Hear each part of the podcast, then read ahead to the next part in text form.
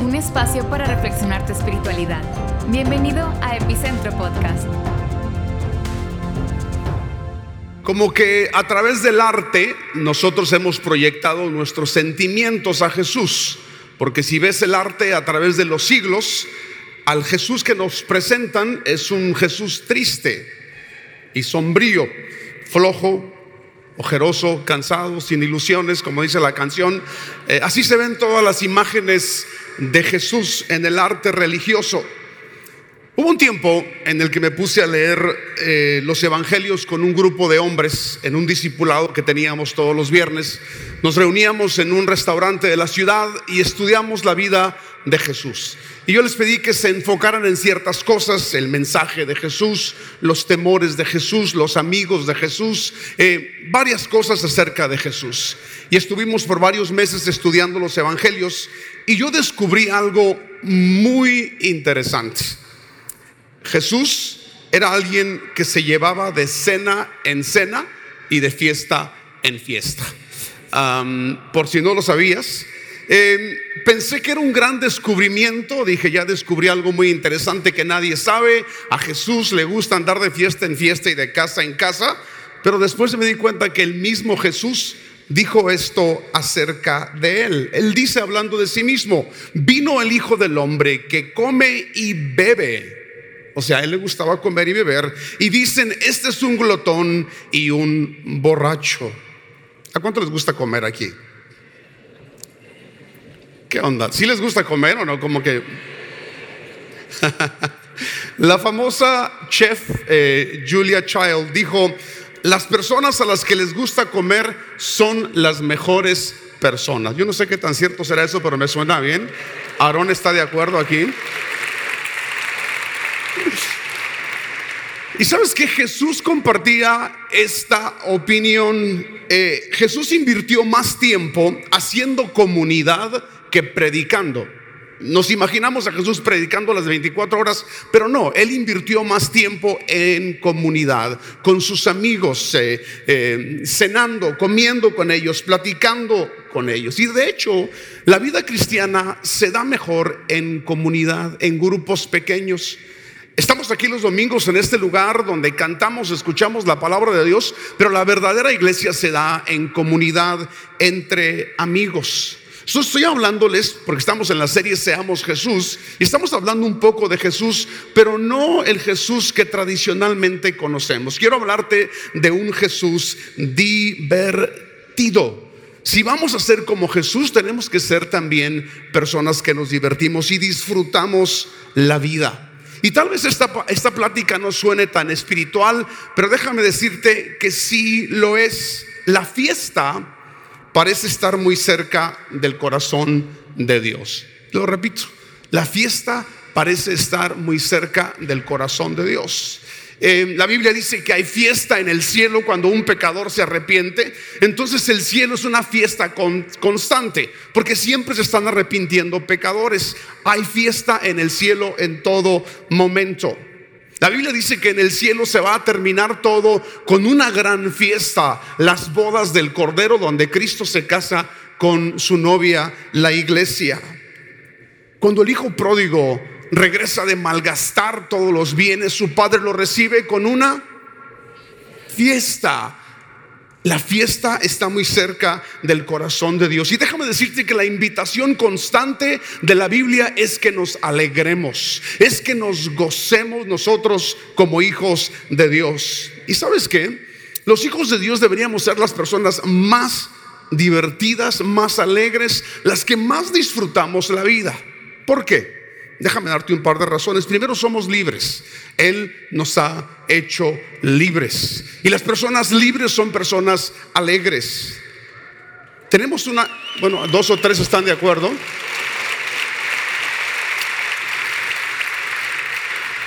Tenemos una conciencia limpia, no una conciencia perfecta, somos pecadores, pero tenemos una conciencia limpia porque nos la ha limpiado la sangre de Jesús. Una conciencia limpia es algo que nos debe de dar a nosotros mucha satisfacción. Otra cosa, estamos seguros en el amor de Dios. Si tú dudas en el amor de Dios, déjame decirte que no debes de hacerlo. Él te ama como nadie jamás te amará. Todas estas cosas deberían de hacer de nosotros personas que disfrutamos la vida. Pero la realidad es que el mundo ve a los cristianos como aburridos y como medio a fiesta. ¿Sí? ¿Están de acuerdo conmigo? Se parecen mucho al hermano palestino, todos eh, los cristianos a veces. ¿Dónde está el hermano palestino?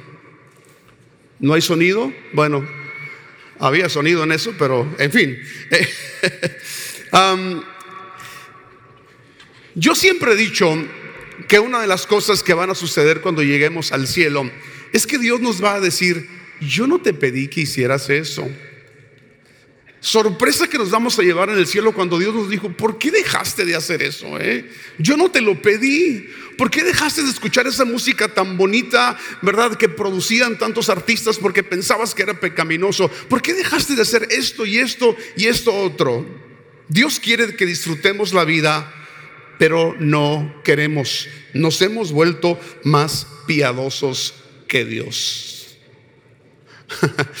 Yo no sé si a ti eh, te parece interesante esto, pero queremos ser más piadosos que Dios. Nuestra actitud parece ser como que somos más santos que Dios. Déjame decirte que Dios no encuentra nuestros deseos de diversión como muy fuertes o negativos. De hecho, Dios los ve débiles. Tus deseos de divertirte, tus deseos de disfrutar la vida, Dios no los ve como, como algo, eh, una debilidad, lo ve como una fortaleza en ti. Jesús disfrutaba la vida al máximo. Es más, de vez en cuando se aventaba algunos chistes cuando él estaba compartiendo, se han perdido en la traducción, pero por ejemplo aquel día cuando viene aquel joven rico y le dice que tengo que hacer para heredar la vida eterna, Jesús le dice, guarda los mandamientos. Él dice, ya los he guardado todos. Jesús le dice, ve y vende todo lo que tienes y dalo a los pobres. Y él se fue triste porque tenía muchas posesiones. Y cuando él se fue, Jesús se avienta un chiste. Dice, le resulta más fácil a un camello pasar por el ojo de una aguja que un rico entrar en el reino de Dios. Era cómico. Jesús estaba tratando de ser cómico. Estaba diciendo algo que los demás iban a entender, iban a disfrutar. Cuando estaba hablando de no juzgar a los demás, Jesús no era tan rígido como lo imaginamos nosotros. ¿Cómo puedes decirle a tu hermano, hermano, déjame sacar la paja que está en tu ojo, no mirando tú la viga que tienes en el tuyo? Esto es cómico. Jesús era una persona divertida. Uno de los cuadros más famosos eh, de Jesús que hizo eh, Leonardo da Vinci es este. Todos lo conocen. ¿Sí? ¿Y qué está haciendo Jesús? Está comiendo. Está compartiendo tiempo con sus amigos. Está bebiendo con sus amigos. Yo no sé si tú disfrutas de vez en cuando juntarte en una cena con tus amigos y platicar y compartir con ellos. Jesús anhelaba hacer estas cosas con sus discípulos. De hecho, en esta cena, cuando Jesús se reúne con ellos, lo primero que les dice es cuánto deseaba tener esta cena con ustedes. ¿Cuánto anhelaba yo tener esta cena con ustedes? Él estaba disfrutando ese momento con sus amigos. A lo mejor de repente Pedro dice, ya me tengo que ir porque eh, me está esperando mi esposa. Jesús le dice, espérate Pedro, échate otra copita más, es muy temprano todavía. Y dicen algunos que la versión mexicana de lo que pasó esa noche en ese lugar que de repente Jesús empieza a decir, uno de ustedes me va a entregar. Y Santiago viene y le dice, ¿seré yo, Señor? No, no eres tú. Y se echan una copa más y la pasan. Y viene otro y pregunta, ¿seré yo? Pregunta Juan, no, no eres tú, Juan. Y se siguen pasando la copa. Y después pregunta Santiago y Jesús le dice, tú no. Y siguen, transcurre la noche. Y ya cuando era muy tarde, Judas le dice al Señor, ¿seré yo, Señor? El Señor le dice a Judas, sí, tú eres. Y Judas dice, no le hagan caso, ya está borracho. si tú no te puedes reír de esto, se me hace que eres más piadoso que Dios, ¿eh?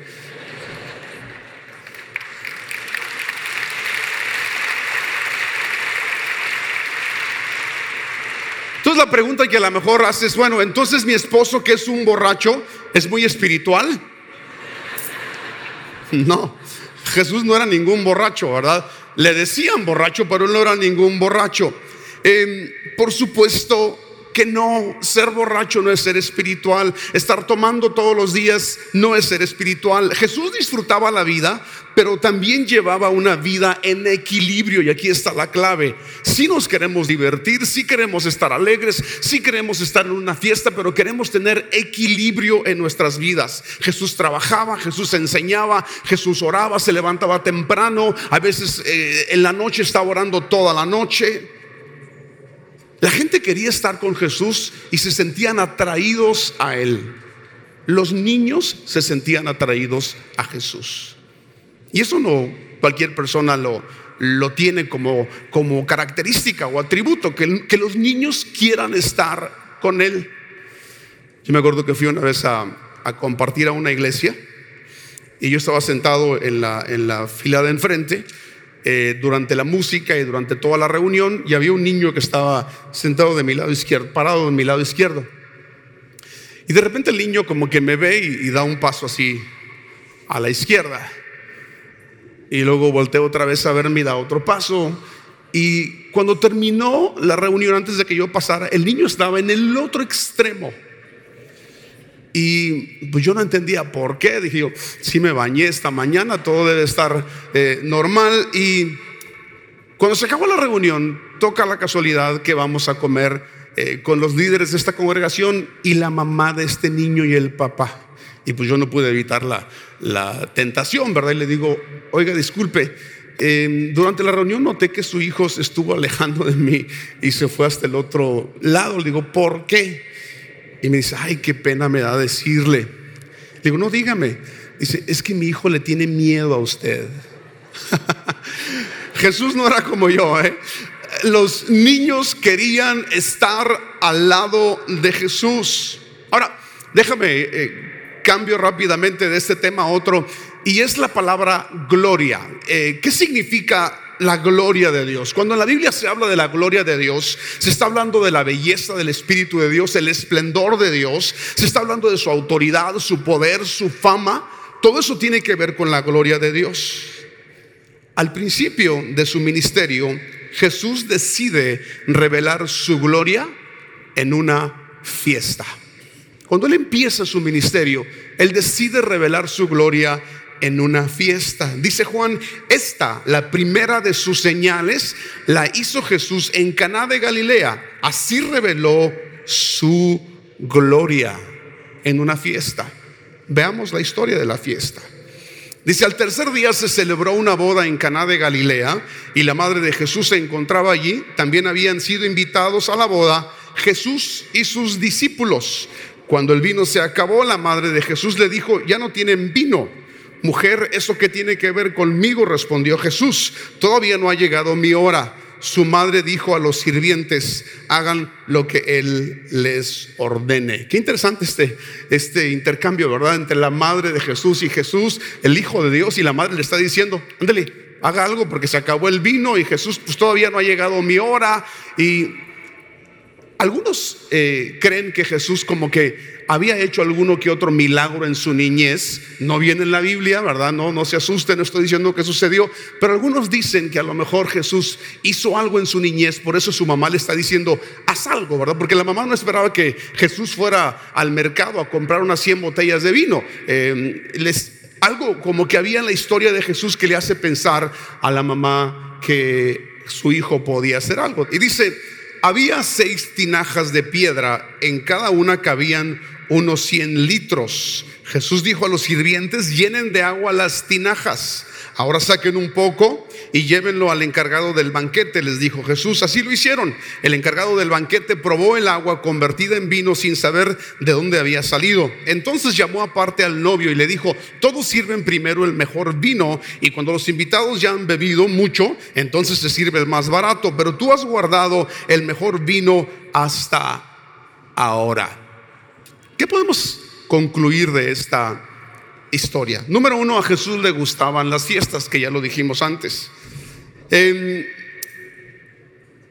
los evangelios en tres de los cuatro evangelios, se pone a Jesús en una fiesta en los primeros dos capítulos de los evangelios.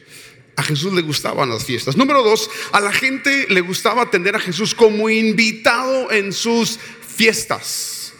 Hay gente que no queremos tener en nuestras fiestas, de verdad, porque vienen de las arruinan, son aguafiestas. Pero Jesús era invitado a las fiestas. Número tres, Jesús quería que esta fiesta siguiera.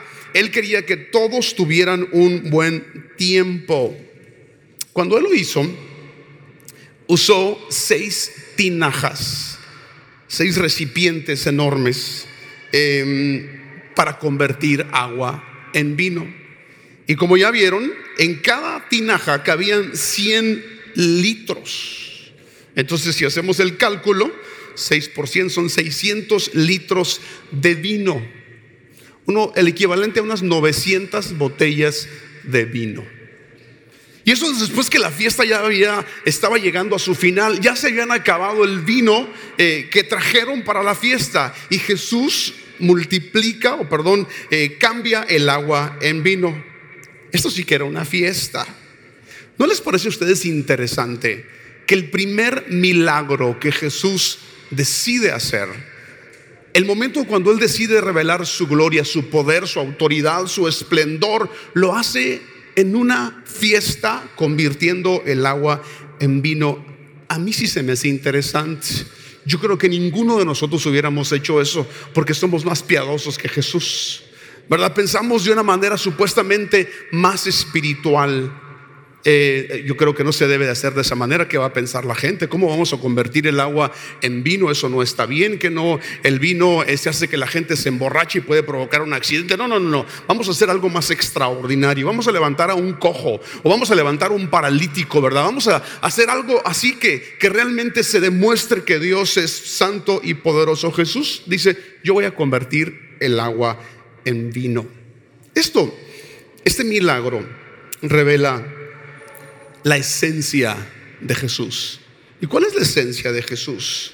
Jesús se presenta a sí mismo como el novio. Él es la alegría de la fiesta.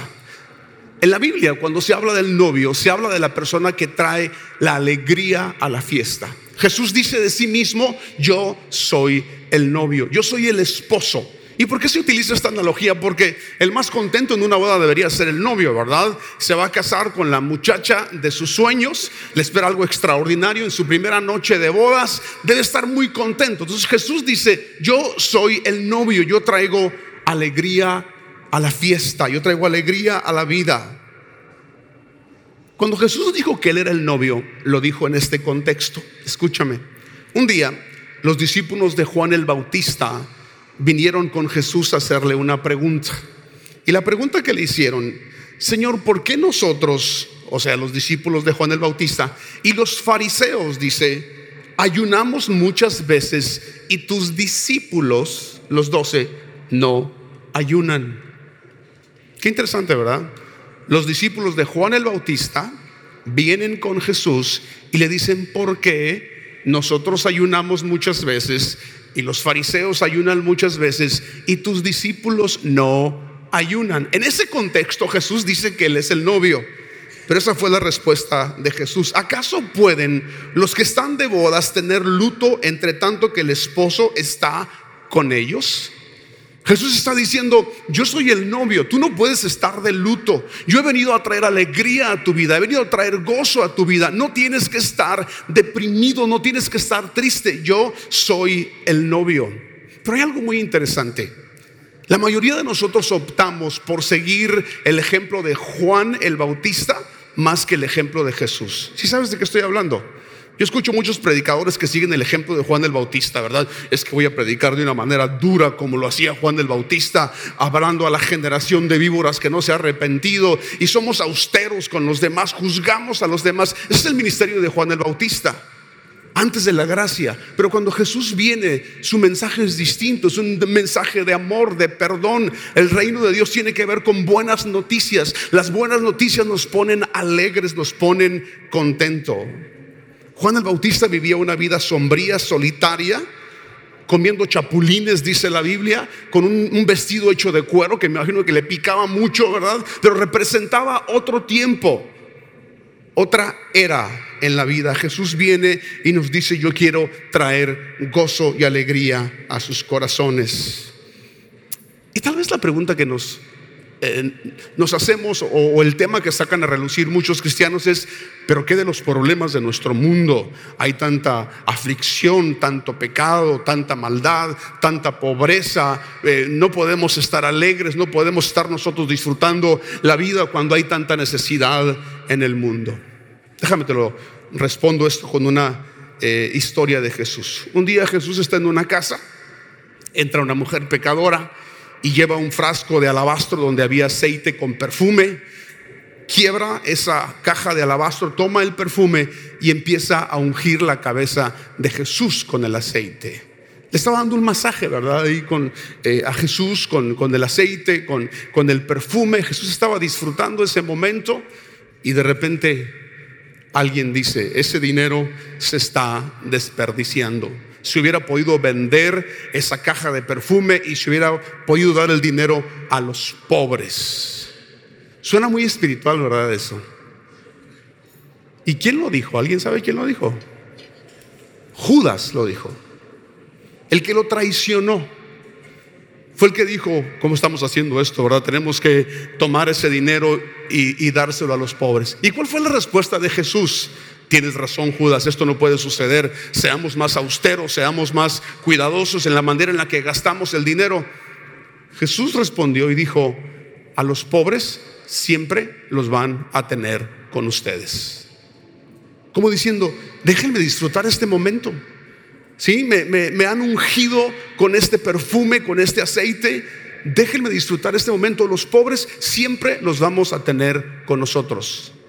Y esto no es menospreciar la necesidad a tu alrededor, pero eso tiene que ver con disfrutar la vida que Dios te dio. Y es muy común escuchar a través de las redes sociales, ¿verdad? Si alguien pone comiendo, bueno, no sé si les pasa a todos ustedes, pero a los, aquellos que somos un poco más visibles, si ponemos comiendo en un restaurante, ¿qué estás haciendo comiendo en ese restaurante? Deberías dar tu dinero para los pobres que se están muriendo de hambre en África.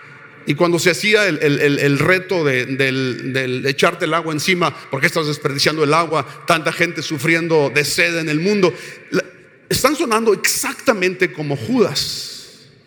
Y tenemos que disfrutar una cena, tenemos que disfrutar estar con nuestros amigos, tenemos que disfrutar unas vacaciones. Todo es parte de la vida que Dios quiere que tú y yo disfrutemos. Toma tiempo para divertirte y reír y tener una fiesta. Y no le hagas caso a los que te dicen los niños pobres en África mueren y tú comiendo en un restaurante. Olvídate de esta gente. Vienen a aguardar la fiesta. ¿Disfrutas tú la vida? ¿Te diviertes lo suficiente? ¿O te tomas demasiado en serio tu vida? ¿O eres más piadoso que Dios? ¿Qué tanto disfrutas tú la vida? ¿Te puedes reír de ti mismo? Te puedes reír de tu fe. Alguien dijo que si nosotros no nos podemos reír de nuestra fe, nuestra fe no es una fe sana. Nos podemos reír de nosotros mismos. Alguien dijo, si tú no te puedes reír de ti mismo, no has de tener un espejo.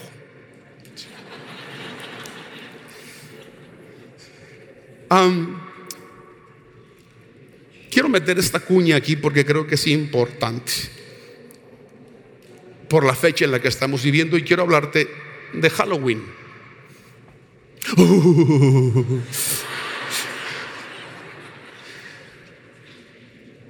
Déjame empezar diciendo que conozco exactamente la historia de, Halloween. La he leído muchas veces. Sé de qué se trata. No tengo que explicársela a todos ustedes porque ustedes la conocen también. Pero para los que no saben, es una eh, fiesta de origen pagano, algo que se practicaba en el norte de Europa hace muchos siglos antes de que llegara el cristianismo a ese lugar había una superstición que cuando se acababa el verano iba a empezar el invierno, los espíritus venían, entonces la gente se vestía, se ponía un disfraz para despistar a los demonios y que no vinieran y se hicieran daño. Estoy simplificando la historia. Cuando el cristianismo llega al norte de Europa y vieron esta fiesta de los disfraces supuestamente para ahuyentar a los demonios, el cristiano o los cristianos de aquellos tiempos deciden y dicen, vamos a redimir esta fecha. Y una celebración que había en mayo, que es la celebración, eh, era la celebración de los santos, el Día de los Santos, dijeron, vamos a cambiarla para el 31 de octubre. De hecho, la palabra Halloween quiere decir todos los santos o la noche de los santos. Porque lo que hicieron los cristianos decir es, es, simplemente tomar una fecha y decir vamos a ponerla en esta fecha que hay superstición de demonios y vamos a hacer una noche de todos los santos. Esa fue la intención de los cristianos. Sabiendo esto como, como historia, ¿qué debemos hacer nosotros como cristianos? Una, ¿participamos o no participamos? ¿Apagamos las luces de nuestra casa y nos encerramos? ¿O prendemos las luces? ¿Prendemos las luces y damos dulces o prendemos las luces y damos folletos que hablan del satanismo y de la posesión demoníaca a la gente que viene a nuestra casa? ¿Qué es lo que tenemos que hacer?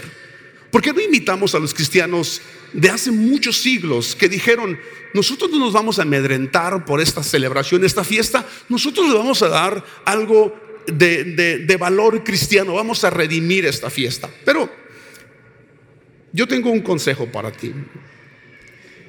Eh, bueno, Pecos eh, creció en Estados Unidos y, ella desde niña se vestía y salía a pedir dulces y entregaban dulces en su casa. Yo tengo muchísimos amigos que lo hicieron toda la vida.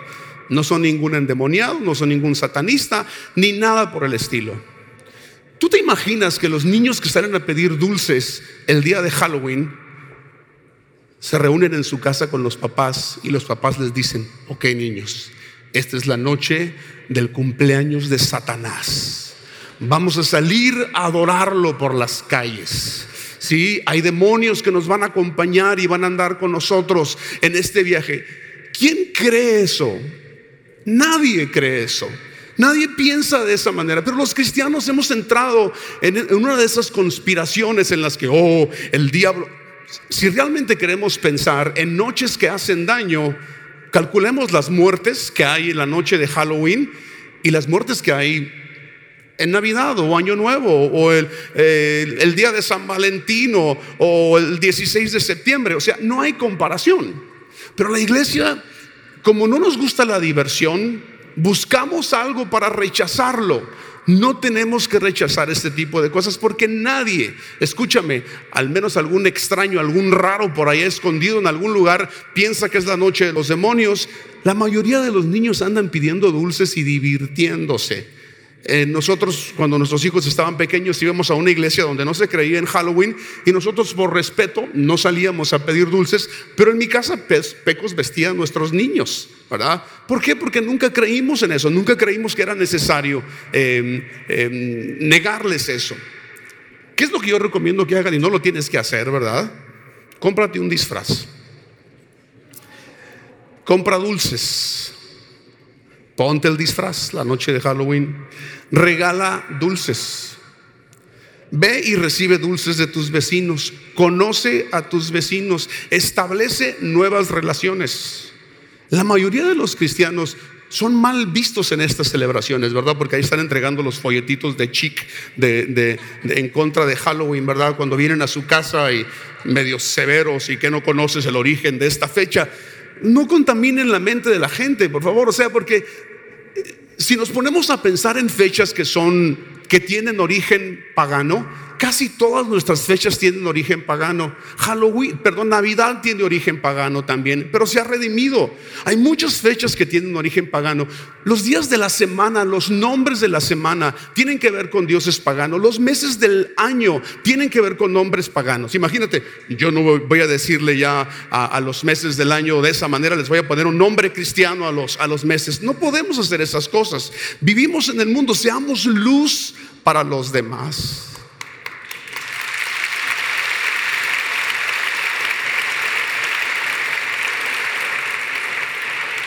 Algo sucede en la noche de Halloween. Yo sé que hay algunos fraccionamientos donde se practica más y otros donde no le ponen atención. Pero gente que no conoces vendrá a tu puerta. Qué oportunidad tan extraordinaria de ser amable, sonriente, que te conozcan tus vecinos. Esas oportunidades no se dan todo el año. Tú puedes ir a la casa de cualquier vecino con la excusa de que estás pidiendo dulces, ¿verdad? Y conocer a todos tus vecinos. E insisto, ninguno de tus vecinos están adorando al diablo y están pensando que esto es algo satánico. Vas a conocer a más vecinos esta noche del año, o sea, relacionarte con ellos que cualquier otra noche del año. Es imposible remover muchas cosas de nuestra cultura, pero podemos redimirlas, podemos darle el enfoque correcto. Por ejemplo, eh, el grupo de jóvenes, la noche de Halloween se visten, se ponen su disfraz, pero ¿qué hacen? Aquí te voy a explicar lo que hacen. En una de las reuniones que tuvieron, hicieron esto. Para los que no saben, hay un libro em, de C.S. Lewis donde habla de una conversación que un demonio mayor tiene con un demonio menor. Entonces lo que hicieron los muchachos en esta fiesta de disfraces es que em, como que vinieron a, a hacer lo del libro en una presentación.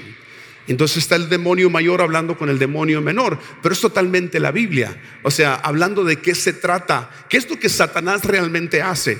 Satanás no quiere jalarte los pies en la noche. Satanás no quiere asustarte, ¡uh!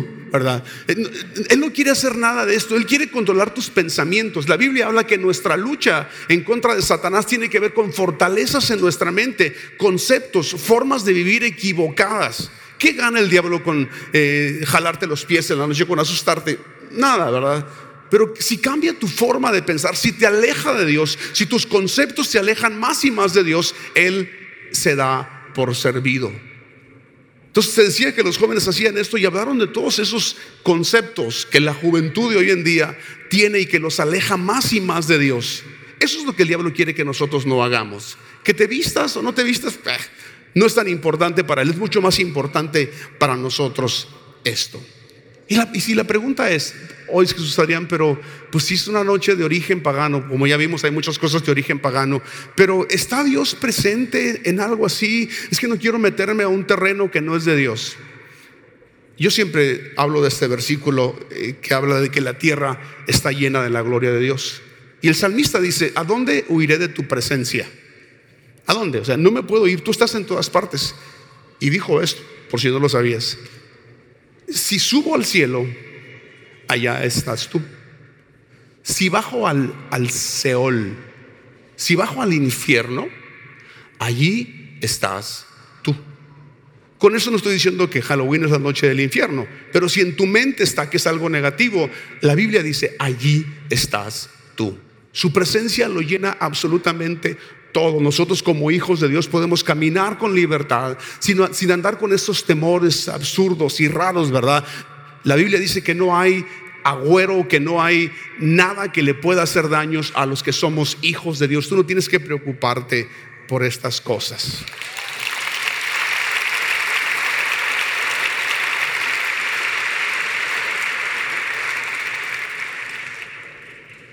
¿Significa esto que tú tienes que irte a celebrar Halloween? No. ¿Verdad? Si tú dices a mí no me gusta, pues no, celebres. Este, em, significa que como iglesia nos estamos diciendo a todos ustedes, váyanse. No, estamos dándoles una explicación de cómo nosotros creemos que esto funciona. Y no soy el único. Hay cientos y cientos de pastores a través de, de Latinoamérica y Estados Unidos que piensan muy similar, pero lo que prevalece es esa forma de pensar sensacionalista. Déjame terminar con este versículo. Día santo es al Señor nuestro Dios. No os entristezcáis ni lloréis. Y luego les dijo, id, comed grosuras y bebed vino dulce y enviad porciones a los que no tienen nada preparado, porque día santo es a nuestro Señor no os entristezcáis. Fíjate, nosotros tenemos la idea de que la santidad tiene que ver con la tristeza, ¿verdad? Y con el rostro sombrío. Y dice, no, este es un día santo, alégrense, no os entristezcáis, porque el gozo del Señor es que vuestra fuerza. ¿Quieres tener fortaleza en ti? Gózate, alégrate en Dios. Y Dios ha hecho todo lo que existe para alegrarte. Hay muchos versículos, no me gusta darles muchos versículos de los domingos, pero hay tantos versículos que hablan de que Dios te ha dado las cosas para que tú las disfrutes, para que encuentres deleite en todo. Y me gusta este versículo, que como que no estaba muy preocupado el salmista, ¿verdad? Con la dieta, porque dice, coman grosura, o sea, carne con grasa. No todos los días, ¿no? Pero de vez en cuando échate unos tacos grasosos.